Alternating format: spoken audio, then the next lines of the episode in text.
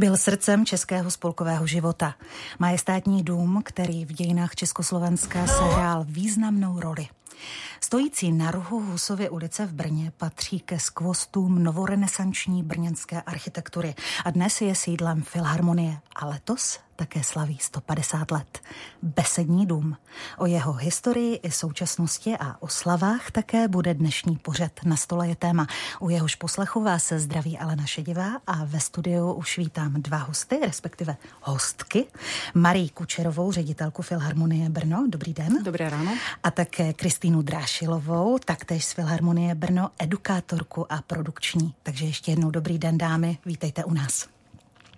Mnozí Brňané kolem něj prochází dnes a denně úplně samozřejmě a možná je ani nenapadá, o jak významnou stavbu z hlediska historie jde, eh, anebo to možná vůbec ani nevědí.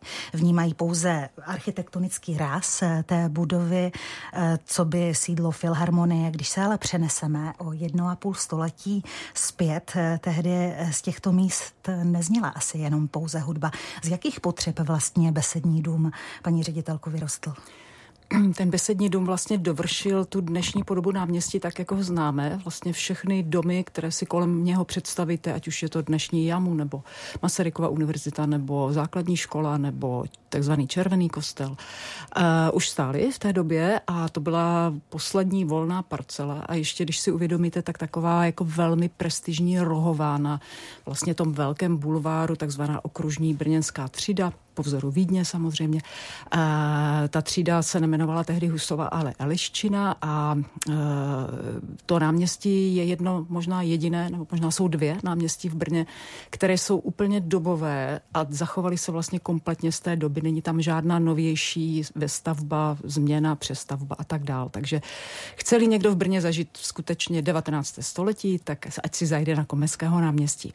No a e, jak tomu vlastně došlo? Samozřejmě bavíme se o nějakých 60. letech 19. Eh, století, to znamená Brno už zlikvidovalo hradby a na tom upraveném pásu po hradbách podobně jako ve Vídni vznikla už zmíněná okružní třída, což e, vlastně zpětně můžeme velmi, velmi ocenit prozíravost tehdejších brněnských radních, kteří na té okružní třídě postavili samé veřejné, prestižní a nádherné budovy. Ať si to vezmeme buď to Komenského náměstí a potom samozřejmě dál je to budova opery, je to budova soudu, dole vlastně nádraží, galerie, školy, kostel, takže všechno vlastně významné veřejné budovy. Takže to byla taková vizionářská uh, myšlenka, myšlenka. původně. Uh-huh. No a, a i realizace. A nakonec. i realizace, vlastně se to velmi všechno povedlo. No a zpátky k té uvolněné parcele samozřejmě byla velká debata, co by tam mohlo a nemohlo být.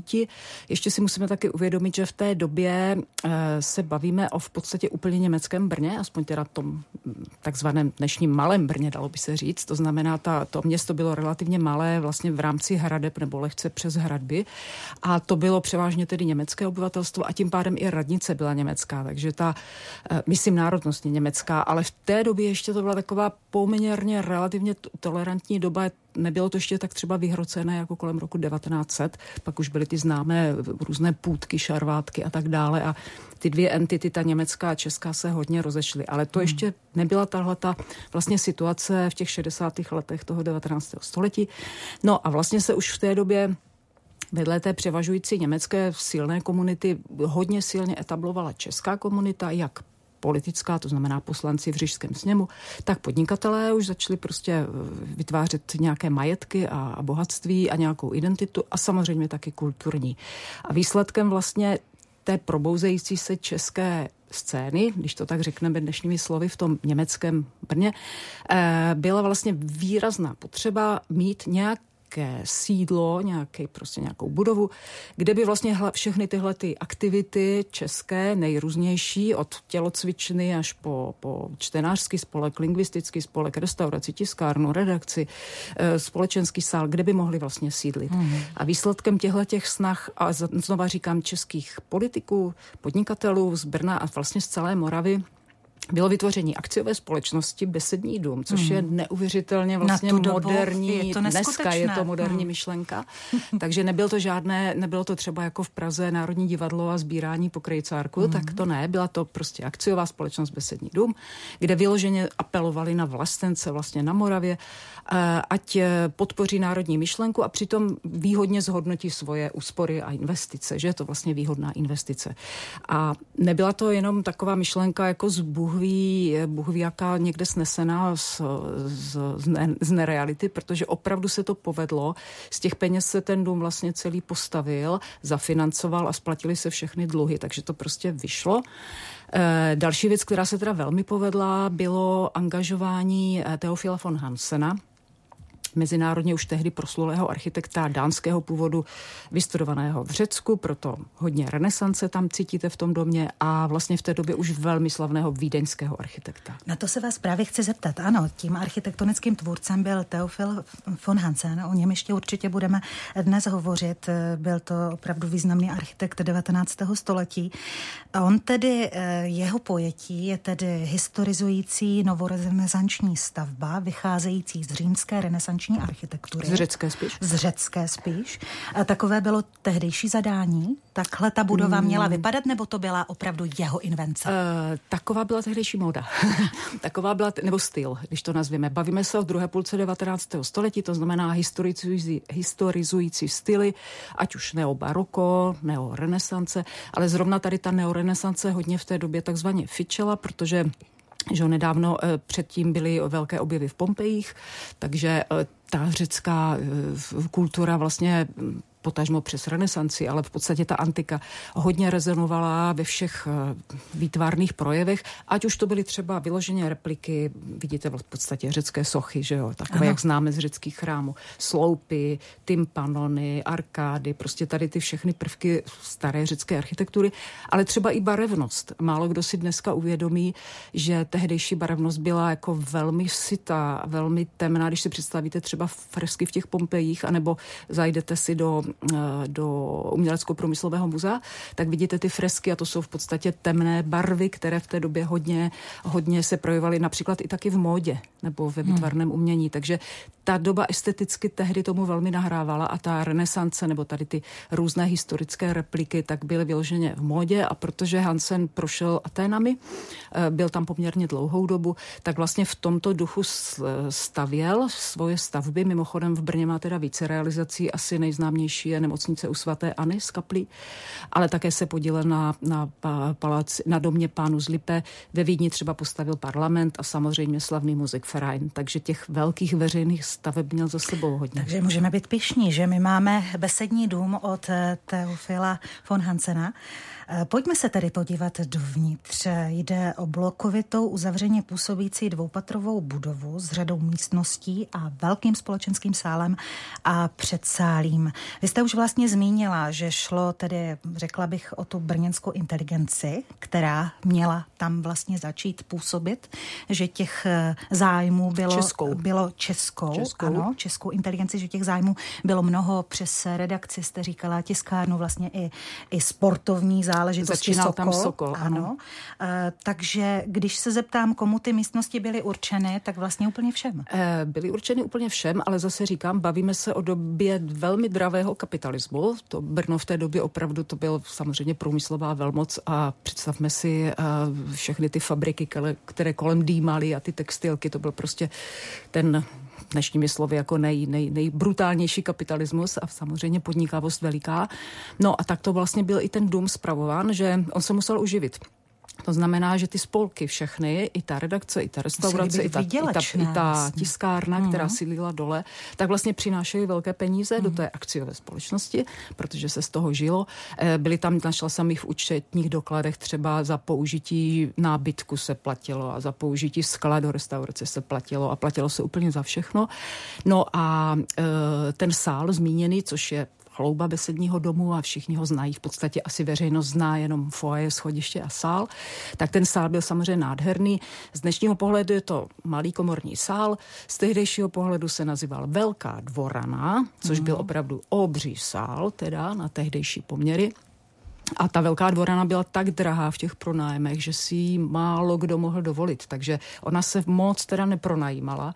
Bylo opravdu třeba jenom pár koncertů, které si mohli dovolit. A jako kdo si ji třeba čas. dovolil? No, no třeba například uh, úplně bizarně si ji dovolil zápas uh, Gustav, myslím, že Gustav Frištenský, ano. zápasník v řecko-římském stylu, který se odehrál opravdu v tomto sále. Uh, v sále bylo při té příležitosti totálně nadspáno, byl úplně vyprodáno a na galerii seděl Leoš Janáček a psal si na manžetu zápisky mluvy prostě z toho, zápi- z toho zápasu. Takže to třeba vím, že bylo vyprodáno, ale taky vyprodáno bylo na paměti hodných koncertech, které my se právě při těch oslavech snažíme připomínat. Například, když Janáček uvedl v Brně Mozartovo Requiem. Tak to bylo taky vyprodáno, úplně vyprodáno a dokonce se píše, že to byla tehdy taková událost, že na koncert přišli i brněnští Němci hmm. což bylo úplně výjimečné, protože vlastně to byl dům pro Čechy. Takže Češi nechodili rivalita, do německého ano. domu, Němci nechodili do besedního domu, hmm. zásadně z principu, ale tady udělali výjimku. Hmm.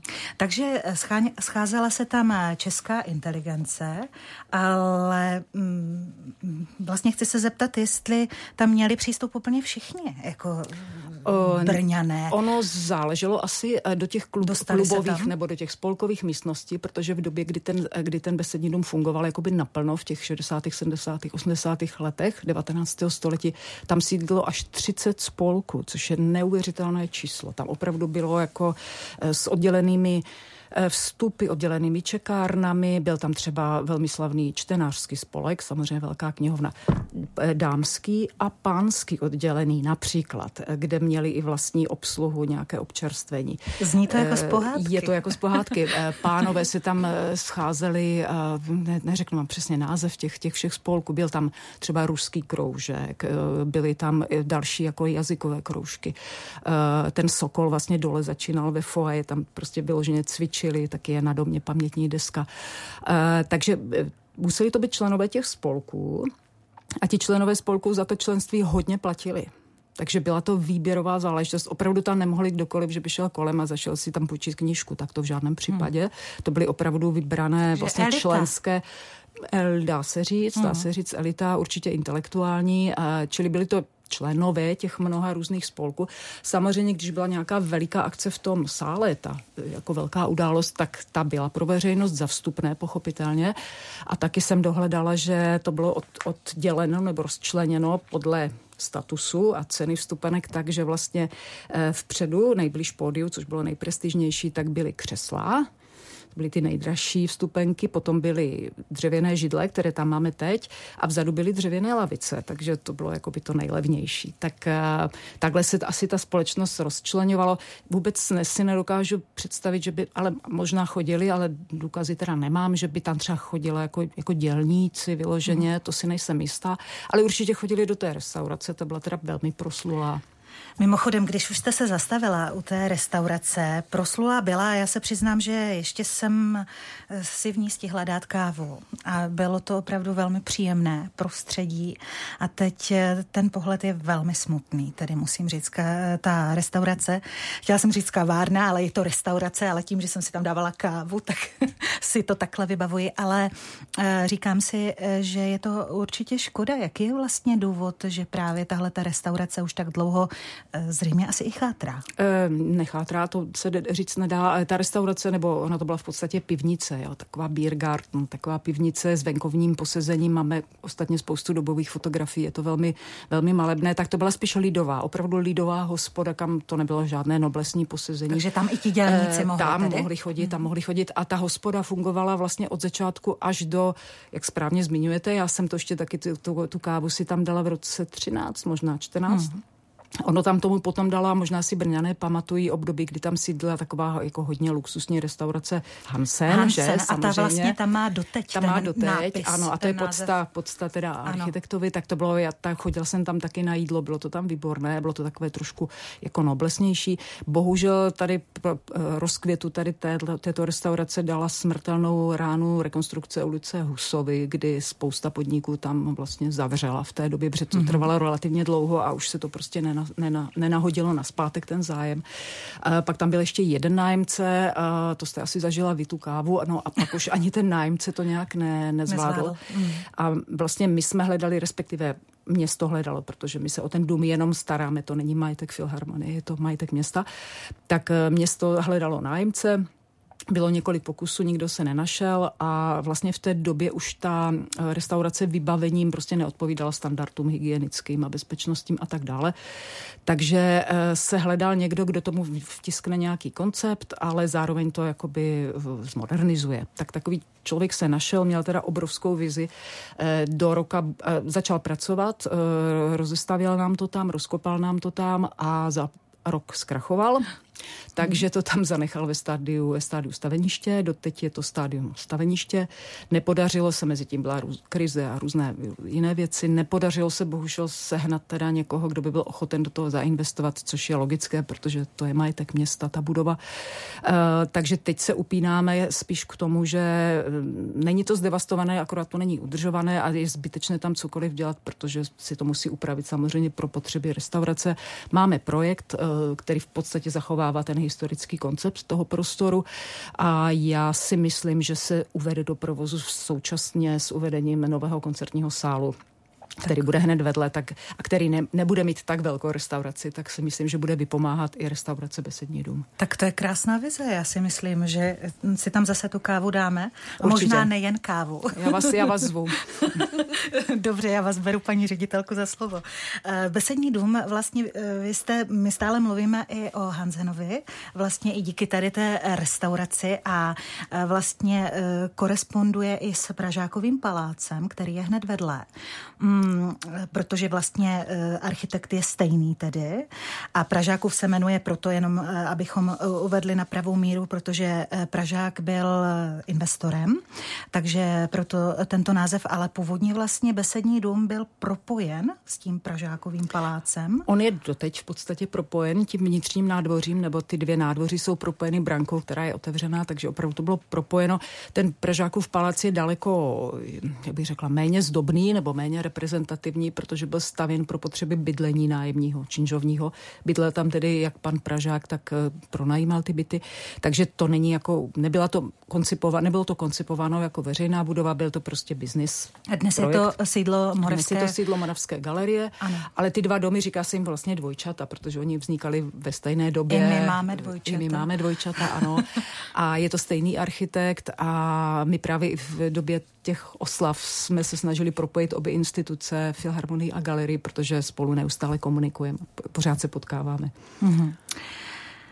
Besední eh, místo, jeho interiér je místem, do kterého denně vstupujete. Působí na vás eh, stále i po deseti letech vašeho ředitelování Genius Loci? Já bych řekla, že čím dál tím víc. Jak se to projevuje? Já bych, já bych řekla, že čím dál tím víc, protože ono tím, je, že v tom opravdu trávíte skoro většinu života, dá se říct, tak eh, pořád si to uvědomujete, jako logicky vstupujete do prostoru, který má, který má nějaké proporce. Jak jsme se bavili o té renesanci, to je vlastně že jo, ta klasická symetrie řecké architektury, což je poměr výšky, šířky, délky, geometrie, která působí prostě na psychiku člověka, bez pochyby. A, a když by, jako budete bydlet v harmonické budově, což toto je teda výrazně harmonická budova, tak prostě vás to nějakým způsobem srovnává do nějakých jako uh, řádů, bych řekla. Když budete bydlet I v nějaké... tělo je v harmonii jo, jo, a i duše a tělo, prostě ano. logicky, protože hmm. když žijete v harmonickém prostředí, tak jako to na vás určitě působí. Eh, když budete žít v nějakém zběsilém objektu z nějakých neukotvených třeba 90. let, tak budete určitě více rozhárana. Tak tím si to vysvětluji tak laicky, psychologicky. Ale e, to je jako ten řád, to tam opravdu cítíme, že to, to prostě má, víte, že ten sál je nějak jedna ku dvěma a nějak to tam prostě to cítíte podvědomě. Prostě, no. Hm. Potom samozřejmě materiály protože ten dům byl celý uh, velmi dobře a zásadně zrekonstruován z, z, v polovině 90. let.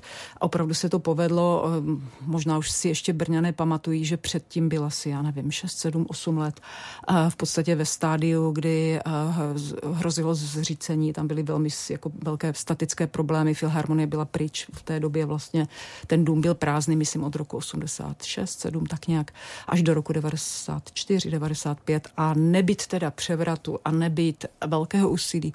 A nebyt velkého úsilí a tady to ráda zmíním paní profesorky Veselé, tehdejší rektorky Jamu, eh, předsedkyně spolku pro výstavbu koncertního sálu. A známe paní profesorku, mimochodem bude za chvíli slavit 100 let, eh, tak která sehnala finance přímo z vládních eh, zdrojů, tak eh, se podařila tahle ta rekonstrukce, kterou doteď oceňujeme, protože my v tom opravdu každodenně žijeme. A ten provoz je velmi těžký. Vlastně představte si všechny velké nástroje a bedny a stupně pro sbory a um, stěhování každý den prostě velkého množství účinkujících a lidí. A ten dům vlastně skvěle funguje.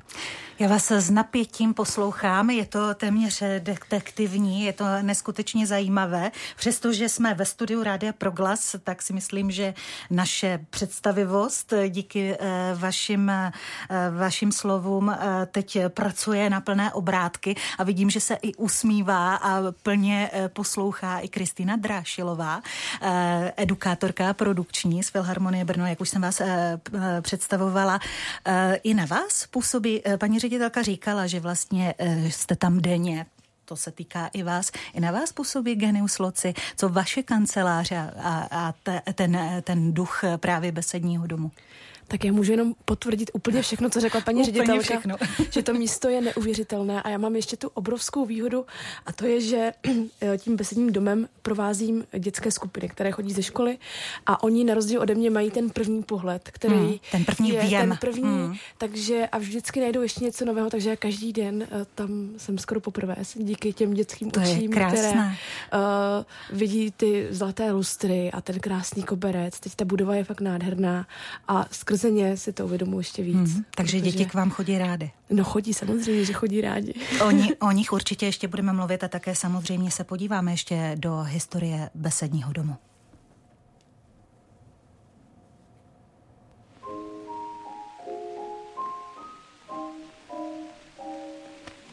To je tak krásná, to je tak krásná, panenka, kterou mám rád která mi nedá, která mi nedá častokrát celou noc spát.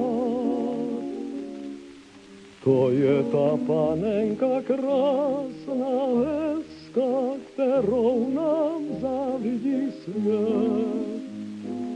To je ta panenka naše česká, barevná jak polní květ. Nezdá se být tak veliká, co se ve světě o ní říká. To je ta panenka hezká, česká, princezna republika. Jeden jí bije, druhý zmítý je, třetí by rozbil jí rád. Proto jí chráním, proto jí bráním, proto se pro ní chci prát. To je ta panenka krásná, hezká, kterou nám závidí svět. To je ta panenka naše česká, barevná jak polní květ. Nezdá se být tak veliká, le co se ve světě o ní říká. To je ta panenka hezká, česká, princezna republika. Panenka milá, červeno-bílá, převléká často svůj šat byla kdys rudá a ač je chudá, před vidí každý své krát.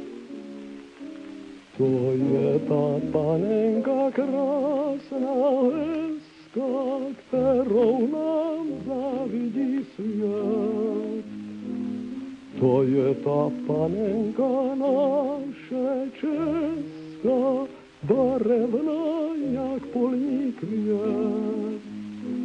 Nezdá se býti tak veliká, co se ve světě o hezká, to je ta panenka hezká, česká, princezna republika.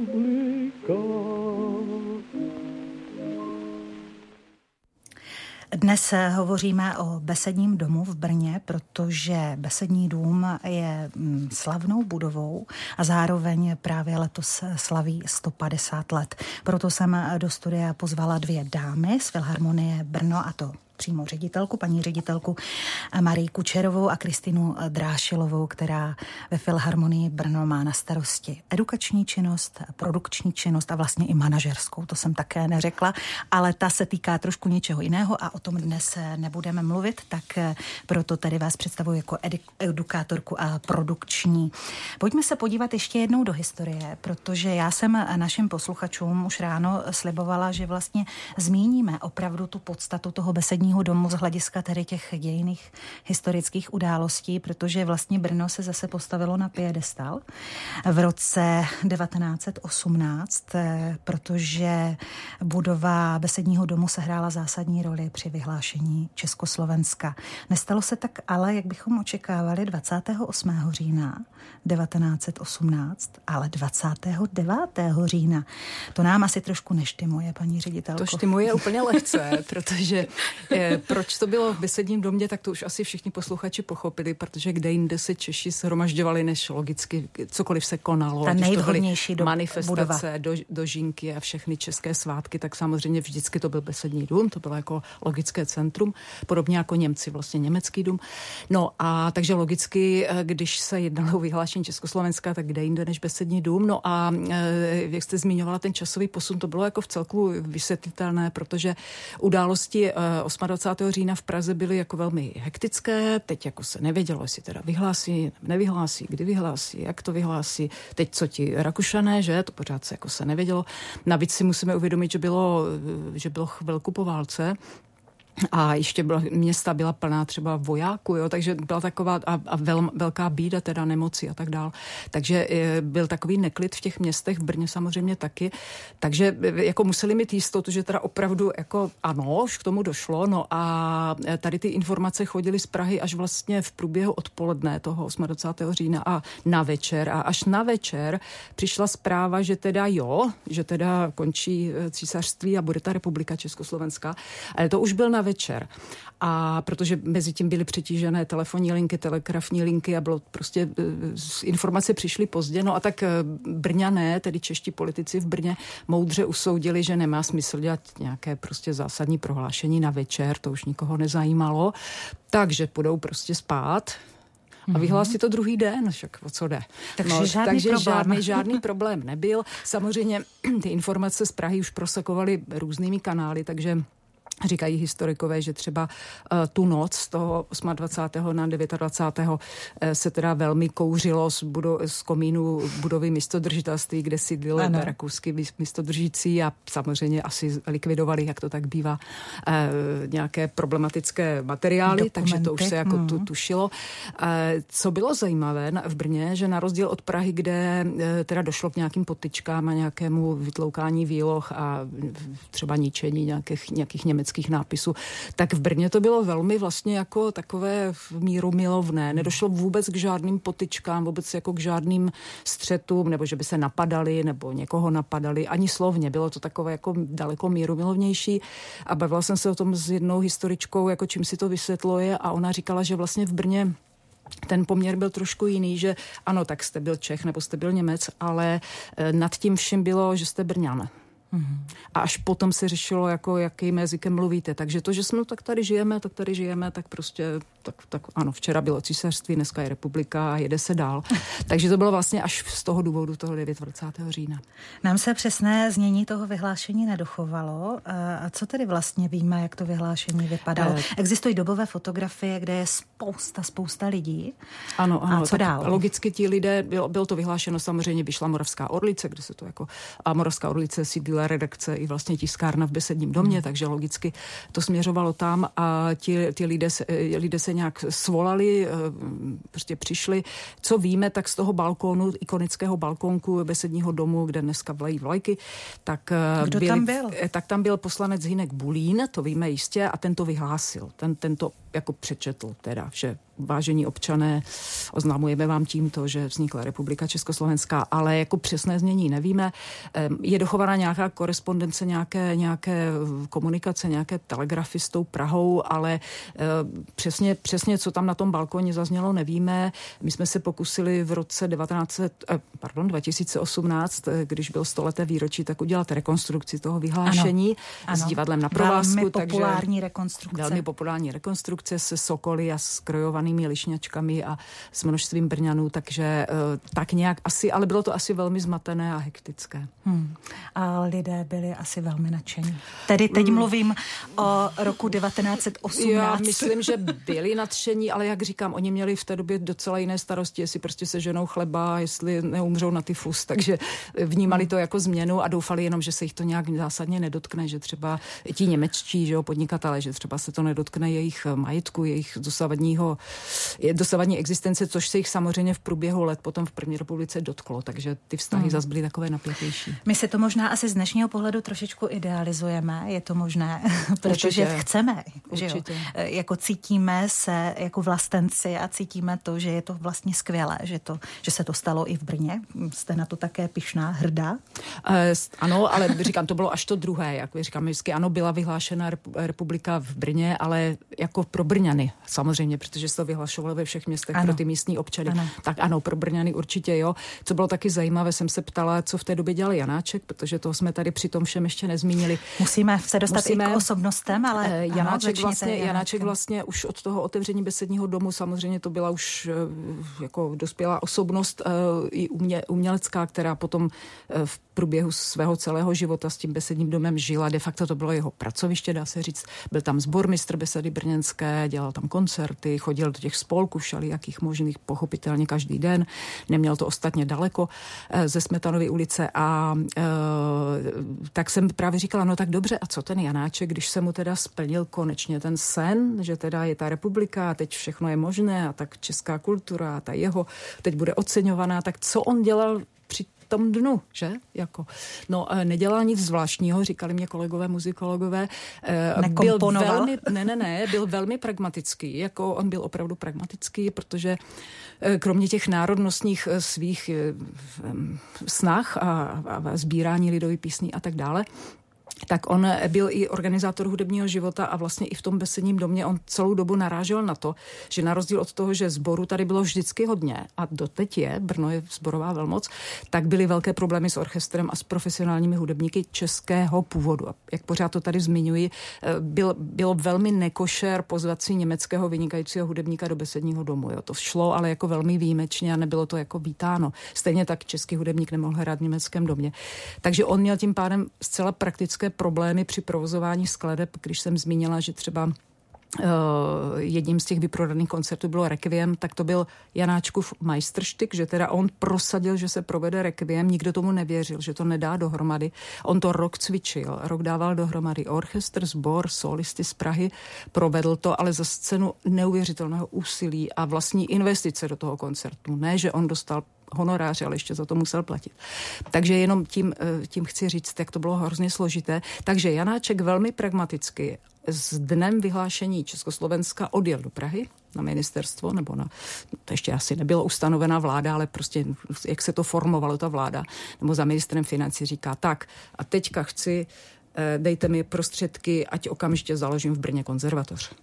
To byl jeho první akt a to se mu povedlo. To Čili v roce stalo. 1918 opravdu byla v Brně založená konzervatoř, nedávno oslavila 100 let a tím pádem začala vlastně výuka profesionálních hudebních umělců i v Brně. Které byly pádem, po, které, které, kteří byli potřební vlastně. Kteří byli nesmírně potřební hmm. jak v opeře, tak samozřejmě hmm. pro orchestrální praxi. A od té doby vlastně to Brno se výrazně zprofesionalizovalo. Takže takhle pragmaticky začínají, začíná velký rozmach. Vedle Janáčka, eh, kdybyste měla zmínit eh, další osobnosti, tak tak samozřejmě Janáček stojí opravdu na té špičce.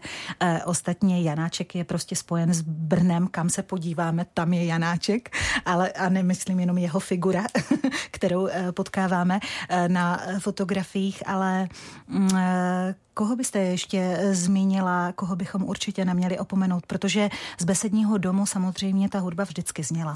Zněla, ale chci říct, že dneska je besední dům koncertní dům, ale tehdy to nebyl koncertní dům jako prioritně, to byl ale spolkový tam dům. Uh, orchestr Ne, nesídlil, tady žádný orchestr nebyl. Tady opravdu v té době žádný orchestr český nebyl. To byly opravdu ad hoc uh, ansámbly, které se dali dohromady, jak už jsem říkala, velmi, na velmi, dané. velmi na ty dané, mm-hmm. ale bavme se třeba o jednom koncertu za půl roku. To byly, to vůbec si nepředstavujeme koncertní život tak, jak dnes, že každý týden si jdete na abonentní koncert. Tak to v žádném případě. Samozřejmě fungovala opera, to jak byla na tom trošinku líp, ale ty, ty koncerty nespíš to byly zborové, hodně opravdu jako zboru nebo solo, solisté, nebo třeba klavírní koncerty, ale i ten klavírní koncert třeba v tom besedním době nebyl klavír. Teď naprosto něco nepředstavitelného. Jak to udělali? No, je celá jednoduše. Kdy, kdykoliv byl potřeba klavír, tak se oslovil nějaký bohatý český podnikatel, který zapůjčil svoje křídlo Odvezl se tam, byl uveden v programu, že laskavě zapůjčil pan ten a ten a pak se zase odvezl. Takže takhle, takhle fungoval prostě provoz v besedním domě. Eh, když zmíním jeden z těch totálně historických koncertů, protože se vracíme vlastně 150 let zpátky, tak vlastně na jaře 1873 se otevřel velký sál a tím pádem i ty, i ty, ty koncerty a ten plný provoz se rozjel. A jeden úplně z prvních koncertů, asi druhý nebo třetí, tak byl koncert, který jsme teď 1. května vlastně replikovali do značné míry a kde byl sám Bedřich Smetana, což samozřejmě byla velikánská spruha pro české hudebně milovné publikum. No ale i třeba tento slavný Bedřich Smetana, který zahrál na tom vypůjčeném klavíru, který někdo laskavě zapůjčil, tak do Brna při, přijel jenom proto, že ho laskavě pozval pan Josef Ilner, který mu poskytl uh, na tři dny ubytování ve svém bytě na Joštově ulici, dnes je tam pamětní deska. Kdyby ho nepozval, tak eh, ani by nebyly peníze na ten hotel ho tady ubytovat. Takže se bavíme o úplně jiných souvislostech a i takováto veličina prostě bydlela v soukromí. Hmm. Leoše Janáčka jsme zmínili, eh, vy ho asi eh, Kristýno Drášilová také zmiňujete dětem, především eh, ve vašich asi programech. Je těžké vlastně dětem přiblížit tu historii? Já si myslím, že ano, že asi data nebudou to, co jim říkáte. Vlastně na co nejvíce lákáte děti do besedního domu, aby jaksi nasáli tu atmosféru? Vy jste říkala, že samozřejmě se jim líbí ty nádherné prostory, lustry a tak dále, ale jde i o to, aby si odnesli i nějaké informace. Je to tak a my je samozřejmě primárně lákáme na hudbu samotnou, která se Eh, dětem v podstatě vysvětlovat nemusí. Oni nepotřebují znát, jak to funguje a proč to tam je a jestli je tam nějaký kontrapunkt. Tam jde jenom o tu hudbu samotnou, která Vnímat. je nesmírně silná a stejně, jak jsem mluvila o tom, když děti poprvé vidí ten besední dům, tak jsou to ty děti, které jsou poprvé na zkoušce orchestru. A poprvé v životě vidí, že tam sedí 80 lidí a oni všichni pracují a všichni, všichni jsou tam zároveň, ten, ten zvuk je obrovský, oni mají vytřeštěné ty oči a pak odchází kdy začíná ta část, kdy si začínáme hrát i my, kdy se ty děti učí fungovat jako orchestr, kdy uh, se ukazuje, že obyčejná hudební výchova je strašně důležitý předmět i třeba uh, v tom sociálním prostředí té třídy, kdy uh, oni jsou si vědomi tomu, že když nefunguje ten jeden z nich, tak ten orchestr se úplně celý rozpadne. Hmm. A je to součást toho, co ta hudební výchova jim může dát. Nebo hudební výchova, spíš hudba, neříkejme výchova, říkejme hudba. Takže tohle všechno si zkouší. Zkouší si fungovat a zkouší hrát jako ten orchestr. V souvislosti se 150 lety, s oslavami, teď besedního domu, asi děti eh, opět provádíte besedním domem. Co jim tedy eh, konkrétně eh, říkáte? My teď právě k oslavám máme program, který se jmenuje Theo a Hans, což je jasně uh, už slyšitelné, že vychází zejména architekta, to je Teofil von Hansen.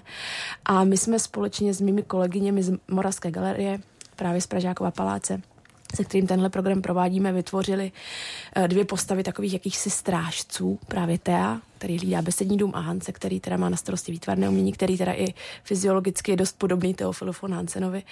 A uh, jsou to nějaké postavy, které teda chrání to umění a hlídají ty domy A my, byť teda ty oslavy jsou teď, jsou aktuálně, tak tyhle programy už uh, vlastně děláme po celý školní rok, protože ten zájem je tak obrovský, že bychom ve 14 dnech určitě uh, nemohli to všechno zvládnout. všechny potřeby, ano. přesně tak.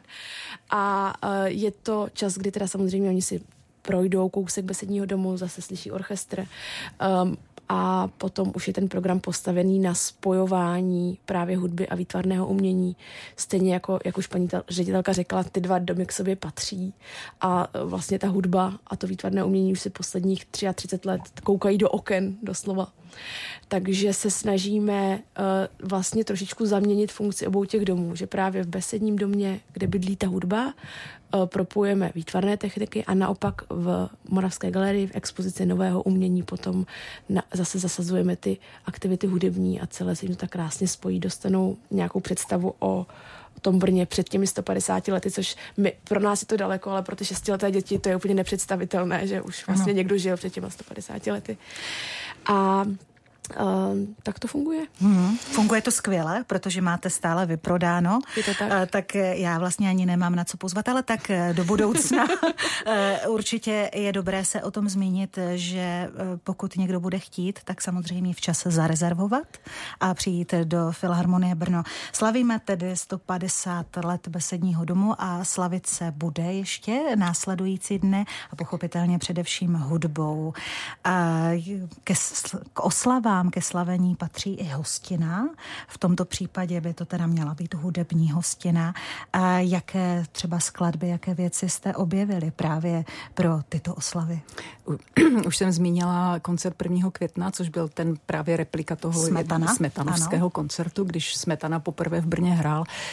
aby jsme se snažili udělat, eh, protože existují programy všech těchto těch koncertů, takže jsme vycházeli z toho původního programu, ale některé skladby třeba už se nedají ani dohledat, protože to byly opravdu jako skladby 19. století, které jsou trošku bizarní z našeho pohledu a nefungovaly by, tak jsme to lehce upravili, ale je tam ten duch, že vlastně je to koncert úplně jiného typu, eh, spíš taková mm, akademie by se dalo nazvat. Není to promyšlené, jak dnešní koncerty abonentní, že navazuje tam symfonie na koncert, protože ten autor se inspiroval tam tím druhým autorem, který napsal ten koncert, tak tak hluboce se neuvažovalo.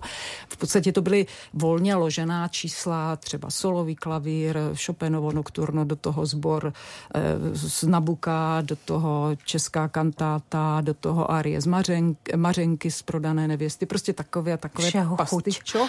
Ale tehdy to tak bylo, mezi tím se ti lidé bavili, chodili, přicházeli, šli si dolů na pivo, nebo bylo to asi takové velmi z dnešního pohledu svobodnější, nebyl to ten koncentrovaný zážitek, že si sednete, zavřete oči a teď se ponoříte do té symfonie. A konec konců oni by tu symfonii ani tehdy nezahráli. Takže eh, to byl ten úvodní koncert. Eh, dneska a zítra nás čekají dva nádherné koncerty, také vlastně replika skutečného koncertu, který dělal Janáček a jmenuje se Janáček a eh, lidová hudba.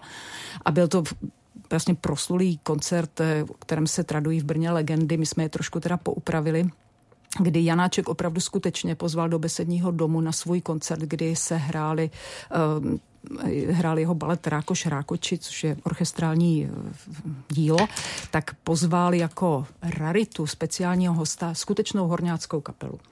No a e, s tím souvisí to, že ti horňáci, kteří přijeli prostě do Brna, bavíme se o nějakém roce 1880 nebo něco takového, 90, přijeli poprvé do velkého města, viděli poprvé nádraží, prošli si poprvé tu Masarykovou dnešní ulici, došli poprvé do luxusního sálu besedního domu na pódium ozdobené palmami a teď se na ně dívali ty dámy s těmi vějíři a oni z toho byli tak perplex, že vlastně nebyli schopni žádný výkon podat. A dokonce se traduje, že že uh, utekli, ale není to pravda, neutekli, zahráli ne moc dobře, nicméně po koncertě se potom rozšoupli dole, zahráli už vlastně pro publikum a tam už to bylo jako dobré. Takže tento koncert my budeme replikovat dneska, zítra, zítra dokonce v přímém přenosu České televize Art a zveme si zase autenticky uh, horňáckou kapelu Petra Mičky, čili to nejautentičtější, co si můžeme představit. Uh, myslím, že to bylo velmi zajímavé i díky angažmá pana šéf-dirigenta, který ačkoliv je z Michiganu, Ameriky, typ, typicky američan, tak se velmi do horňácké hudby položil.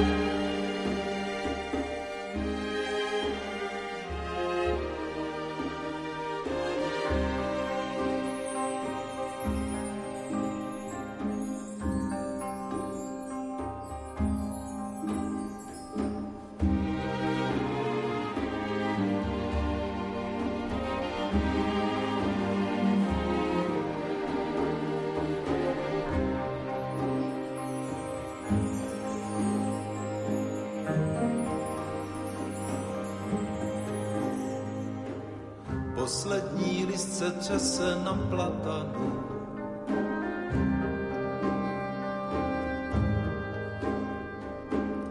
Neboť on dobře ví, že co je bez to není pevné. Ale co já, ale co já,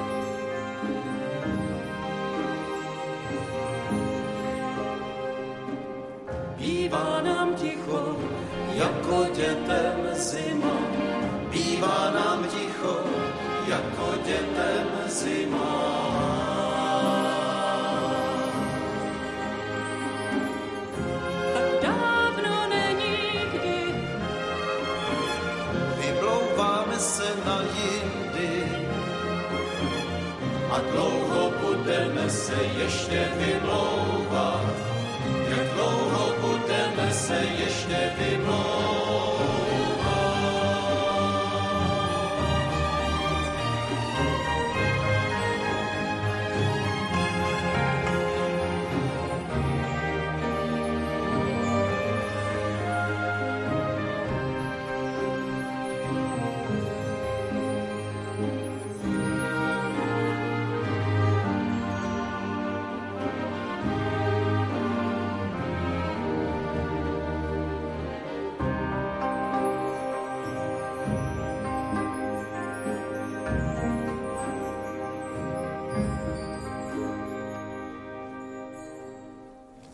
Mluvíme dnes o 150 letech besedního domu. V pořadu na stole je téma a paní ředitelka Marie Kučerová mi říkala, že bychom měli jít chronologicky. Teď právě, já jenom opakuji její slova, ale bude to asi velmi těžké chronologicky, tedy myslím v historii besedního domu, protože samozřejmě nemůžeme se dostat k úplně všemu. Ta historie je opravdu dlouhá. Já navrhuji ale... jinou chronologii. Tak, já navrhuji jinou chronologii a to by byla chronologie chtěla... našich oslav, tak. protože to bude úspornější. ano, abychom na tak. něco nezapomněli, abychom ještě pozvali posluchače, pak, když někde bude místo, tak ano. vřele doporučuji zkusit. Takže, eh, jak už jsem říkala, zahájili jsme v pondělí. Eh, teď eh, vlastně máme čtvrtek, pátek, to jsou ty koncerty Janáček a lidová hudba. Ty jsou teda bohužel taky vyprodané, ale navrhuji zkusit stání plus, protože byť je vyprodáno, tak někdo nepřijde a je šance si tam sednout. Vždycky Takže se. určitě mm-hmm. bych mhm. to zkusila. Stále. Páteční koncert, zítřejší koncert vysílá Česká televize Art v přímém přenosu a o pauze toho koncertu odvysílá v premiéře svůj nový dokument, který se jmenuje Já, Besední dům. Autorem je Tomáš Kratochvil a myslím si, že je to moc pěkně udělaný dokument o vlastně vyprávěný z pozice besedního domu. Komentuje si sám besední dům svou historii a je tam z mého pohledu spousta zajímavých archivních materiálů z první republiky, z dob socialismu a tak dále. K těm oslavám patří i konference. Budete je mít jak pro dospělé, tak pro děti. O čem se bude konferovat? Tak já se vyjádřím k té, k té dospělácké. Je to mezinárodní e, víceoborová konference, která bude v sobotu od 9 hodin asi do dvou. Je otevřená pro veřejnost, takže vřele doporučuji, kdo se chce dozvědět více o besedním domu z různých úhlů pohledu od hudebních věců, kunzhistoriků, historiků, architektů. E, dotkneme se i nového sálu, dotkneme se nových koncertních sálů obecně. Ale samozřejmě ten důraz bude na besední dům, jakou roli hrál. Vlastně je to taková mm, jenom základní teze je ta, že nebyt toho postaveného besedního domu, tak určitě Brno dnes není na hudební mapě eh, republiky nebo Evropy tak, jak je. Protože to zní strašně. To, zní to strašně, ale jak opravdu infrastruktura ovlivňuje, ovlivňuje budoucnost. Takže to velmi doporučuji. A potom v neděli je dětská konference, tak to přidám slovo Kristýně. Tam eh, vy vlastně budete i průvodkyní té konference. Ano, my jsme vyhlásili první dětskou muzikologickou konferenci, kde tento téma eh, není tak jasně dané jako u besení domu, protože je pro děti a děti si měly vybrat společně s paní učitelkami a dokonce i s babičkami, které přihlásili svoje týmy, uh, jakékoliv hudební téma, který se vleze do těch 150 let zpátky. Uh, snažíme se tak podpořit rétorické schopnosti dětí, to, aby si mohli odhat něco, co je opravdu nějaká archiválie, aby se podívali, kde tyhle věci jsou a aby se s tím naučili pracovat. A samozřejmě mluvíme o příspěvcích v délce třeba pěti nebo šesti minut, takové jenom kratičké práce, kde se ukáží navzájem, co vlastně vybádali. Současně budou moci i poslouchat na rodinném koncertě i hudbu děti s rodiči? Určitě čeká nás koncert, který se jmenuje Zase doma v Brně, kde se snažíme zase ukázat eh, skladby, které se k Brnu vážou. Eh, bude tam skladba Vítězslavy Kaprálové. Málo kdo ví třeba, že v Brně měla premiéru i balet Sergeje Prokofeva Romeo a Julie. Eh, budou to skladby samozřejmě Janáček, Dvořák, Smetana, tak jak se to hodí, tak Bouslav Martinu a další. A i pro dospělé vlastně zazní uh, Mozartovo Requiem, tak jak ano. ho tehdy uvedl Janáček. To je právě ten slavný v počin, že uvedl Requiem, tak to bude příští čtvrtek, pátek. Opět říkám, je vyprodáno, ale za pokus určitě stojí e, přijít, třeba před koncertem. E, pak budou takové speciální tři kratší koncerty, kdy uvedeme třikrát za sebou v podání Janáčkova kvarteta listy důvěrné. A to z toho prostého důvodu. E, jenom řeknu časy, je to sobota v 5, 4, 5 a v 6 hodin to začíná. Dá se ještě tam taky, myslím, nějaké místo sehnat. Je to z toho důvodu, že listy důvěrné poprvé vůbec zazněly v takzvané hlaholně besedního domu, což je dnešní zborová zkušebna kantilény. Takže na tom místě dotyčném zazní uh, opět listy důvěrné s lektorským úvodem, protože je to nesmírně zajímavé téma. No, to je z hudby asi vše. Určitě chci pozvat na výstavu, která bude trvat daleko déle a tam se dá dostat úplně bez problému. Výstava vedle v Moravské galerii v Pražákově paláci originálu z eh, Hansenova architektonického ateliéru, originálu návrhu besedního domu, detailů výzdoby a tak dále. Opravdu tam budou to, co nikdy už neuvidíte, eh, z archivu vytažené archiválie, dopisy Hansenovi a tak dále. A na to navazuje taková krásná výstava sochařské výzdoby z besedního domu, která je na nádvoří. To jsou ty sochy, které jsou nahoře a vy jim nevidíte do očí, tak teď je uvidíte a jsou to originály, které jsme měli v depozitáři. Eh, nechali jsme u soudobého výtvarného umělce světelného eh, Pavla Korbičky vyrobit dva světelné objekty neonové na nádvoří besedního domu, které se jmenují Point a ukazují do minulosti, do budoucnosti, tak ty už svítí. Tam se dají pořídit nádherné fotky na nádvoří a jo, a ještě musím, musím z té ne, ne, co nehudební, dřív. co dřív, ale je to už je moc. asi všechno. Ještě ve spolupráci s TICem, s eh, turistickým informačním centrem, probíhají autentické prohlídky besedního domu se skvělým eh, průvodcem, kde zase se na to podívají trošinku jiným pohledem, než čistě tím hudebním. Mimochodem, vy byste byla také určitě skvělá průvodkyně, protože zkrátka vidím, že eh, jste opravdu a slyšíme, že jste ženou na svém místě nejenom, že jste tedy ředitelkou Filharmonie Brno, ale zároveň do toho besedního domu opravdu patří mm. protože vy o něm snad všechno víte. Eh, no, to, to zdaleka ne, to si pořád učím, ale myslím, že celý ten tým, včetně Kristýny, provázíme, je to naše oblíbená činnost mm. samozřejmě a zvu nejbližší příležitost mm. je muzejní noc mimochodem, která se blíží, tak tam zase budeme už po mnoho, mnohokrát provázet eh, v češtině, dokonce i v angličtině a dokonce je možnost si na našich stránkách objednat prohlídku besedního domu pro dospěláky, pro skupinu. Velmi rádi to děláme, je to naše oblíbená uniková činnost od běžné denní denní rutiny. Krásné. Před 150 lety Besední dům eh, sloužil eh, skvěle tedy české inteligenci. Eh, hovořili jsme o tom, byl velmi důležitý pro nejrůznější spolky, pro nejrůznější organizace. Samozřejmě dnes je sídlem Filharmonie Brno a těm potřebám Filharmonie nestačí. To je už evidentní. Ostatně my jsme i mnohokrát ve vysílání o tom mluvili. Až bude v sousedství Besedního domu, je to samozřejmě jako naše velké přání, kdy se tak stane, ještě nevíme, ale bude tam postaven nový koncertní sál. Co se pak bude dít v besedním domě? Stále bude patřit eh, Filharmonii Brno? Měl by patřit stále Filharmonii Brno a já myslím, že se ten besední dům vrátí vlastně k té své původní činnosti. Nebudeme ho znásilňovat těmi obrovskými koncerty toho obrovského tělesa, které tam prostě nepatří a velmi těžko tam i zkouší, jako s velkými potížemi. Takže se vrátí do takového normálního provozu těch menších ansámblů, barokních ansámblů, jazzových, dětských, edukací, průvodcovské činnosti. Je oblíb, velmi oblíbený, co se týče pronájmu, je velmi dlouho dopředu pronajímají, takže zase se vrátí do, té komunitní, do toho komunitního života města Brna a myslím, že skvěle tu roli bude dalších minimálně 150 let eh, fungovat. Tak za 150 let, dámy, chce se mi říct na viděnou.